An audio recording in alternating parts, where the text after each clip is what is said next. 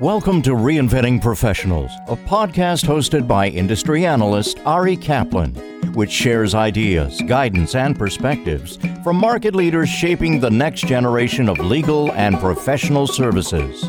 This is Ari Kaplan, and I am speaking today with Nathan Miller, the CEO and founder of Miller Ink, a full service strategic and crisis communications firm in Los Angeles.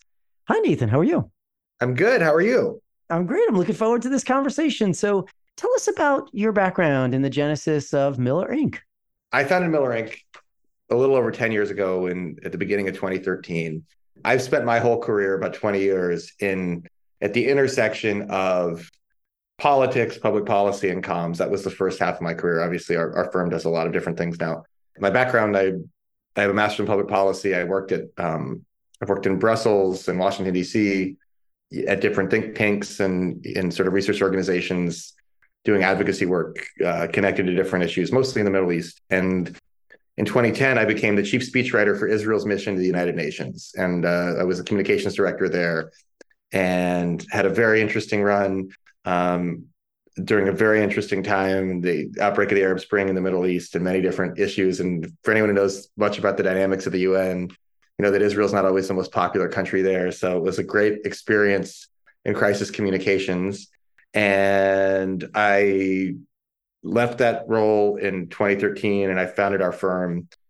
Uh, we've always wanted to be a what I describe as an athletic shop, meaning, you know, we're boutique. We're about um, 20, 20, a little more than 20 professionals today.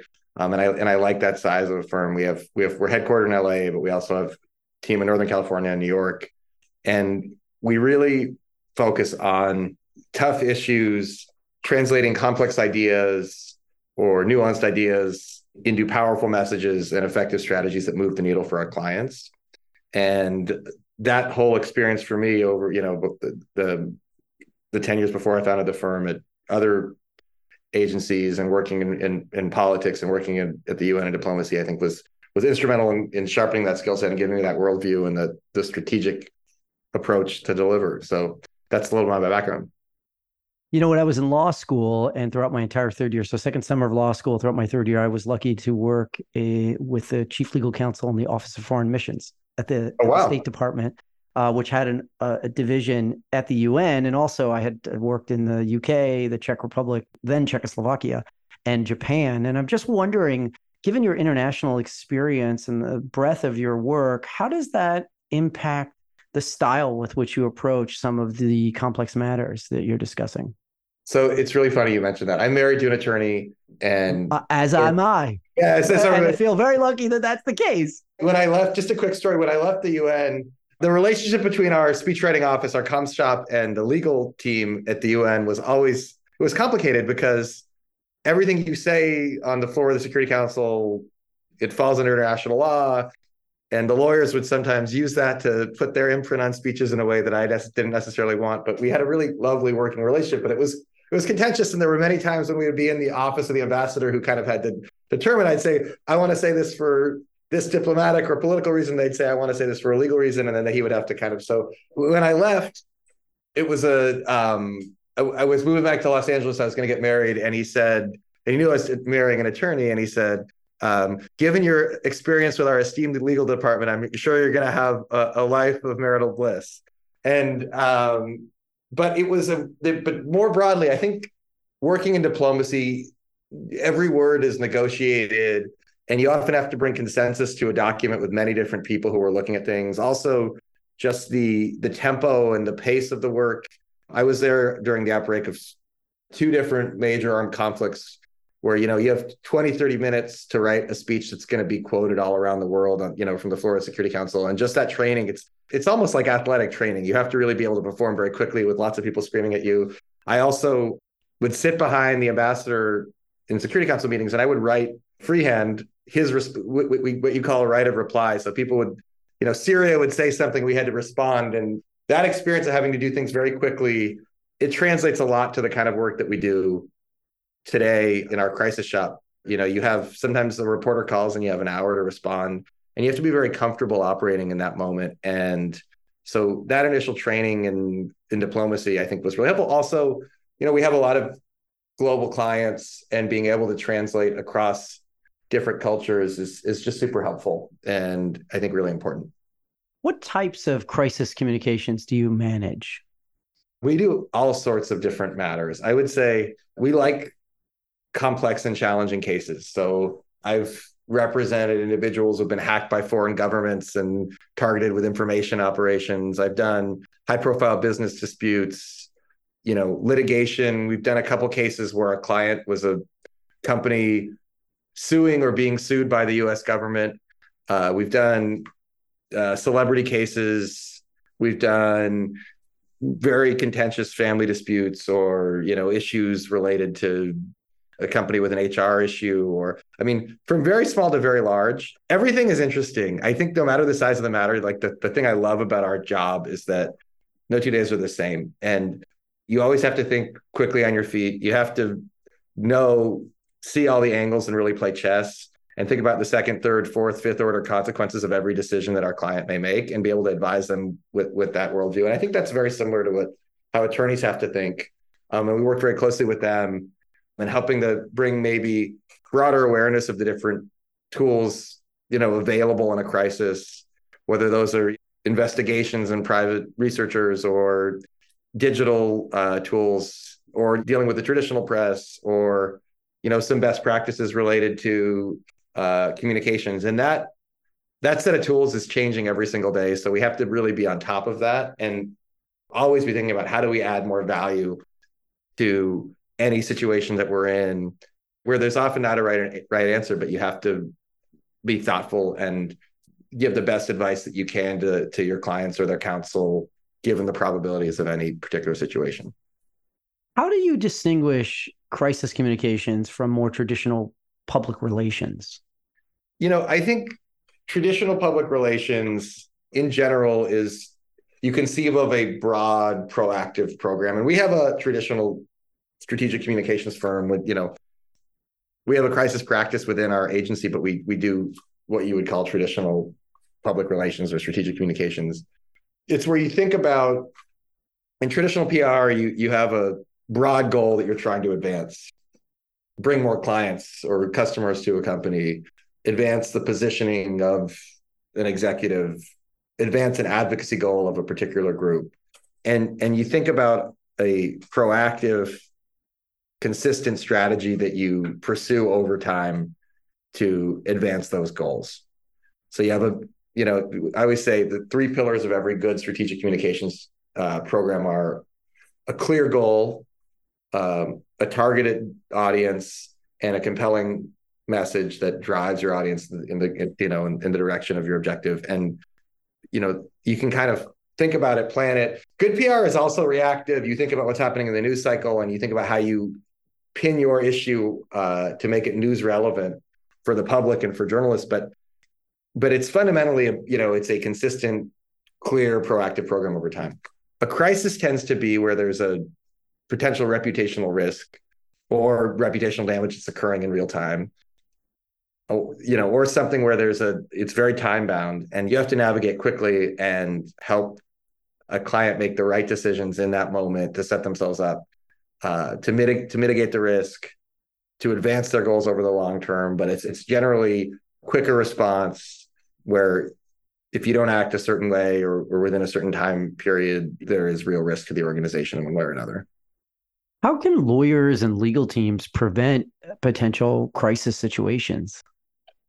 So they can. There's a lot that you can do. Actually, I see so often the, the matters that we get brought into. People could have done a lot more than they did. The first thing that I, I encourage every organization to have a crisis plan in place, big or small.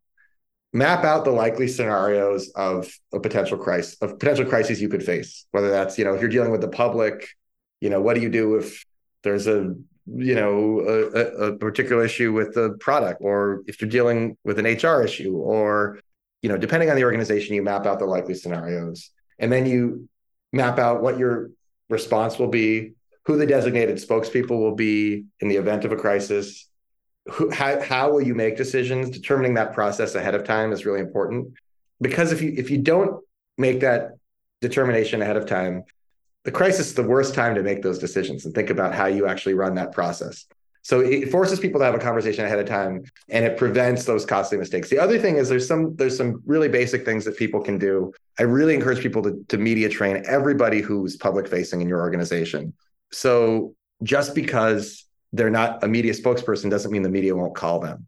So you should have a media policy and a social media policy for everybody on your staff. And lawyers can be really helpful in advising their clients on doing this.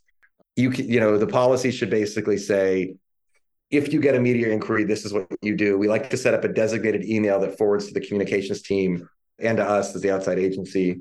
We do a simple training for the frontline staff. We also do media training for the more senior staff in case they will we need to use them, you know, to be interviewed in the future. And we put that into employee handbooks.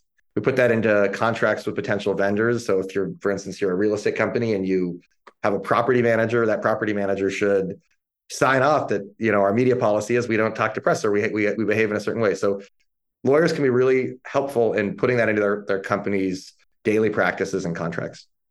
So when hiring and managing a crisis communications team, what should lawyers and law firms consider? I think it's really really important to look for firms that are not operating a legacy model that are really up to date and understand how the current PR environment what the reality of it is. Too many firms today think about a siloed approach of PR is here, marketing's here, you know, social media strategy is here. You got you want someone who has a fully integrated approach, who who has demonstrated their understanding of how to pull the different levers of communications today. You want somebody who who has a lot of experience working with attorneys and has background in working on litigation or you know contract disputes or whatever it is so that I think that's really important. You want to hire an agency that understands their role and understands the attorney's role. And you want to respect, I think it's really important to trust the PR people to do their job. And you want to hire people who you don't feel like you're going to have to stand over their shoulder the whole time and rewrite everything they write or, you know, you want someone that you truly value their advice. Um, and if and if you find yourselves just sort of just feeling like you have to rewrite everything or they're not providing valuable counsel, then you, then you have the wrong PR team. Given the dynamic nature of media today, how do you see this field evolving? There's a lot of interesting things that are happening. AI is definitely going to be a be a major disruptor in our space. I don't think it's quite there yet, but I see the way that AI is, you know, changing fields like SEO, search engine optimization, um, the the way that people can capture information about reporters and media I think that there's going to be a huge shift in the broader media. What we've seen over the last 10 years is a real consolidation into like the major legacy media brands, you know, New York Times, Wall Street Journal, the networks. I think what we're seeing now is there's this proliferation of these long tail organizations, so many substacks, niche publications that have really great, just like your podcast. I mean, people who are able to reach a great audience directly by having expertise on a subject and by delivering really great quality content. I think we'll see some interesting developments there in terms of consolidation among some of those more long tail platforms because they really have an audience and figuring out how they organize themselves sort of you know as an alternative maybe to the just traditional legacy platforms that, dis- distribute content so i think that's going to be very interesting and you know the, the the mediated model that was so dominant in the us for 100 years or so where you had to go to the traditional press in order to get a message out to an audience, it's dying or it's dead, depending on where you sit. So people are going to have to figure out how they tell a story directly to an audience in a way that's really compelling and how to reach all of those different other actors in, in the communications ecosystem, whether they're online influencers or bloggers or podcasters or niche publications or trade publications, and how you bring all those tools together into a into a strategy that really works. This is Ari Kaplan speaking with Nathan Miller, the CEO and founder of Miller Ink, a full service strategic and crisis communications firm in Los Angeles. Nathan, it's been a privilege. Thank you so much. Thank you, Ari. Thank you for listening to the Reinventing Professionals podcast. Visit reinventingprofessionals.com or arikaplanadvisors.com to learn more.